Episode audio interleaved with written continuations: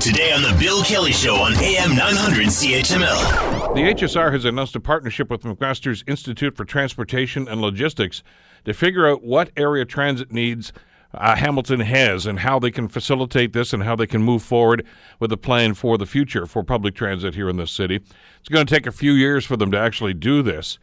Uh, I know that uh, on the one hand, this looks like a fabulous idea, but there are some concerns that are being raised. I want to talk to Ryan McGreal about that. Of course, uh, Ryan has written extensively about public transit in Hamilton. He is the editor of Raise the Hammer, and he joins us here on the Bill Kelly Show on CHML. How are you doing this morning, Ryan? I'm really good, Bill. How are you doing? I'm great. Listen, as I said in my preamble, on the one hand, uh, it's great that they want to get public input, and that's always a key part of any policy-making decision. But I, am starting to worry now that we're studying this thing to death, and we're not doing a whole lot to try to improve things. What are your thoughts on this?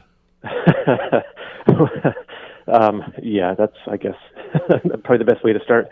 Um, no, you know, I'll, I'll be honest. I'm I, I'm I'm feeling glass half full today. Okay. So I'm going to say that I, one of the concerns, uh, one of the strange things about Hamilton is that we've had a university right here for nearly a century now, and yet in the past there's been a real reluctance on the part of our municipal governments to kind of tap into the uh, this amazing, extraordinary resource that's available here in our community. There's almost like this kind of division between the two solitudes, and uh, and to see the HSR senior management reaching out to the university, you know, to the McMaster Institute of Transportation and Logistics, which is a very well regarded transportation research outfit.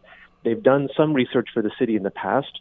Uh, they did a complete streets study a few years ago, mm-hmm. and they've also uh, done a few papers uh, looking at light rail transit and uh, opportunities for uh, intensification and transit oriented development.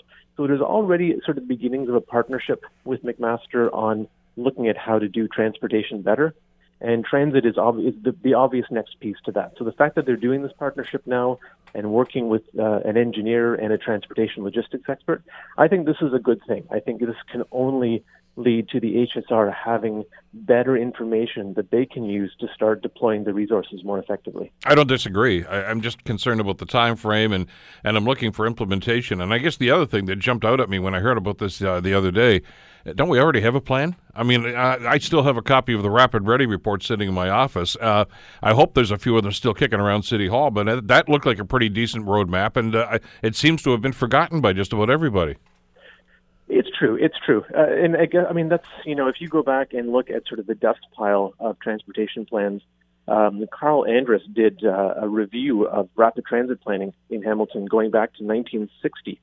Uh, and we have, I mean, uh, I think at one time in the 1970s, uh, the uh, the mayor at the time said, you know, if we were to get 10 cents on the dollar for every transportation plan we've done, we'd actually have enough money to pay for a rapid transit system.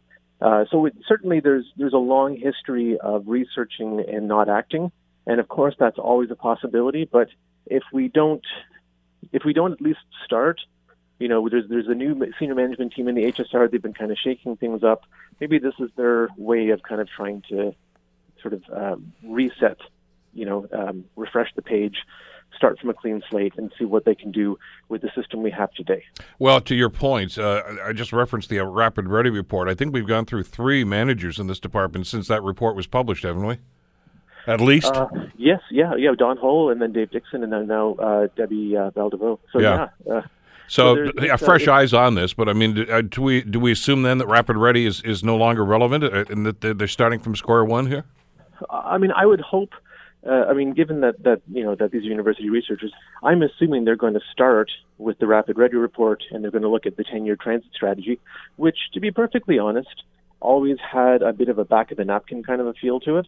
Um, it, I mean, uh, it, started um, when uh, former Councillor McHattie asked staff to look at opportunities to um, increase service levels in response to Rapid Ready uh, in areas that were underserved.